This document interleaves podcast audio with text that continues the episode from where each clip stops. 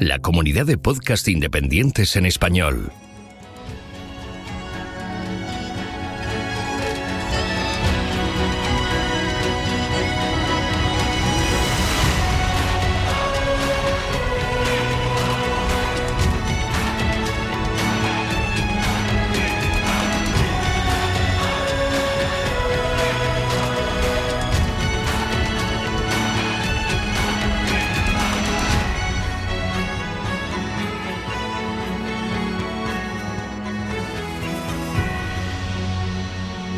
Bienvenido a GeoCastaway.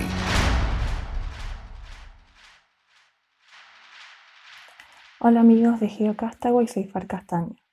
Este 21 de mayo se cumplieron 220 años del nacimiento de Mary Hanning y no podía dejar de mencionarlo. Y es que Mary Hanning y sus hallazgos han contribuido grandemente al desarrollo de la paleontología.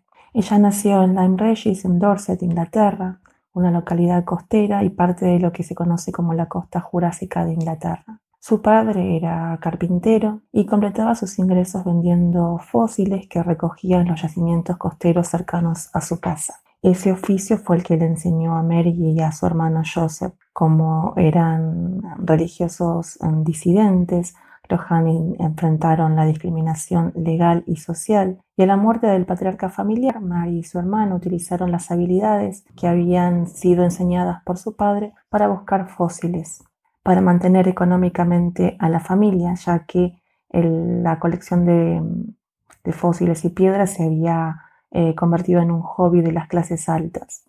En 1810, Joseph halló el cráneo de un animal fantástico y poco tiempo después Mary halló el resto del animal. Eh, fue llamado ictosaurio, pez lagarto, literalmente, por Charles Canning y adquirido unas 27 libras por un noble quien lo cedió a William Bullock para que lo mostrara públicamente en Londres. En 1814, Everard Home escribió una serie de artículos sobre el ictiosaurio, pero eh, lo llamó en sus escritos proteosauro. Por supuesto, eh, tenía preeminencia el nombre eh, acuñado por Conning y por eso lo conocemos actualmente como ictiosaurio. Sin embargo, Home en ninguno de sus eh, trabajos mencionó a quienes hallaron el fósil. Mary encontró varios ictiosaurios más entre 1815 y 1819, los cuales fueron estudiados por William Coniver y Henry de la Bench, quien luego sería gran amigo de Mary, y concluyeron que los ictiosaurios eran reptiles marinos. El siguiente gran hallazgo de Mary ocurrió en 1820 y lo conocemos con el nombre de plesiosaurio. Coniver describió eh, el ejemplar y publicó su trabajo eh, sin mencionar tampoco a Mary. En una reunión de la Sociedad Geológica de 1824 realizada eh, en Londres se presenta además del plesiosaurio William Buckland introduce al dinosaurio Megalosaurus. Tiempo después es Buckland quien convence a George Cuvier que el hallazgo de Mary Hane en el plesiosaurio no era un engaño, y fue Buckland también el primero en mencionar a Mary como la descubridora del em, primer pterosaurio hallado fuera de Alemania, el Dimorphodon. A lo largo de su vida, Mary también realizó otras contribuciones, encontrando las relaciones, por ejemplo, entre los belemites y eh, los moluscos actuales, Em, y también mm, notando que las famosas piedras de Soar eran en realidad eh, materia fecal fosilizada, los coprolitos, y que permitían eh, realizar em, análisis de em, cómo era la dieta de algunos animales en aquella época del Jurásico. La vida de Mary Hanning será llevada próximamente al cine en una película llamada Amonit, en la que será interpretada por Kane Winslet. Sin embargo, esta no será la primera vez de eh, Mary Hanning en el cine, ya que es mencionada como un personaje menor en la película La amante del teniente francés. Pueden leer más sobre Mary en mi blog, ya que es una heroína a la cual le he dedicado varias entradas.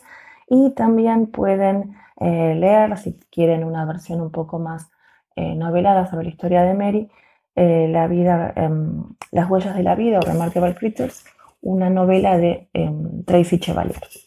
Bueno amigos, eso es todo. Que la fuerza los acompañe.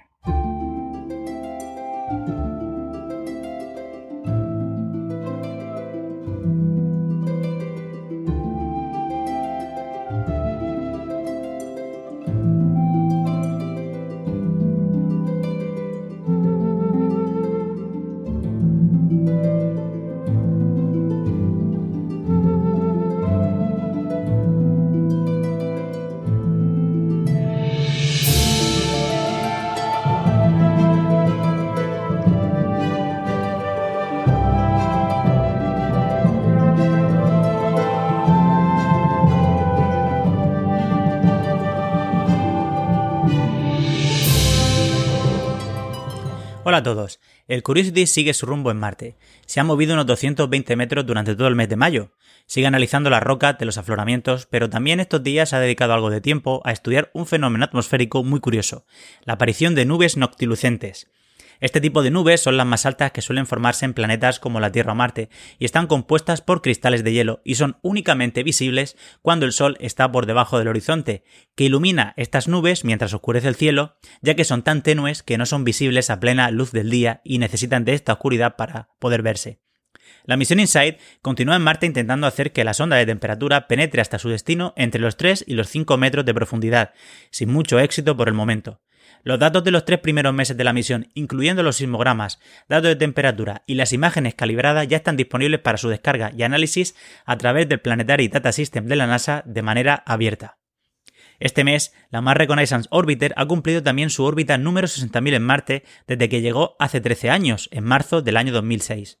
Esta misión, que ya es una de las más longevas que siguen en funcionamiento en Marte, ha retransmitido 361 terabytes de datos y más de 378.000 imágenes, y sirve también de repetidor para las misiones que se encuentran en la superficie. Un poco más cerca, nuestra Luna podría seguir sufriendo terremotos por la actividad geológica derivada de su enfriamiento. Cuando un cuerpo planetario comienza a enfriarse, se encoge. Este encogimiento genera fallas inversas que pueden estar millones de años funcionando y generando terremotos. Gracias a las imágenes de la LRO se han podido identificar planos de falla bastante recientes, dato que sabemos por la ausencia de cráteres y que junto con los datos tomados por los sismómetros instalados por los astronautas durante el programa Apolo, se ha podido identificar incluso algunas de estas fallas como posibles responsables de algunos de los sismos sentidos. Mientras, en la Tierra, siguen los preparativos para la misión del rover del 2020.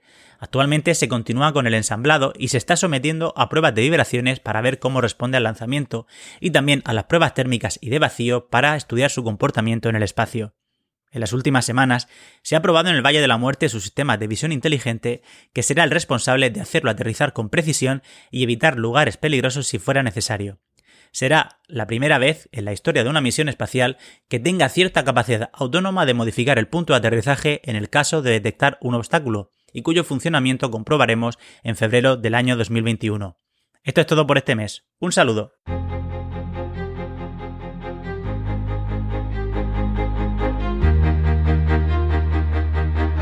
Envíanos tus comentarios, preguntas o sugerencias a geocastaway.gmail.com puedes escribirnos en nuestra web geocastaway.com. Búscanos en Facebook y en Twitter.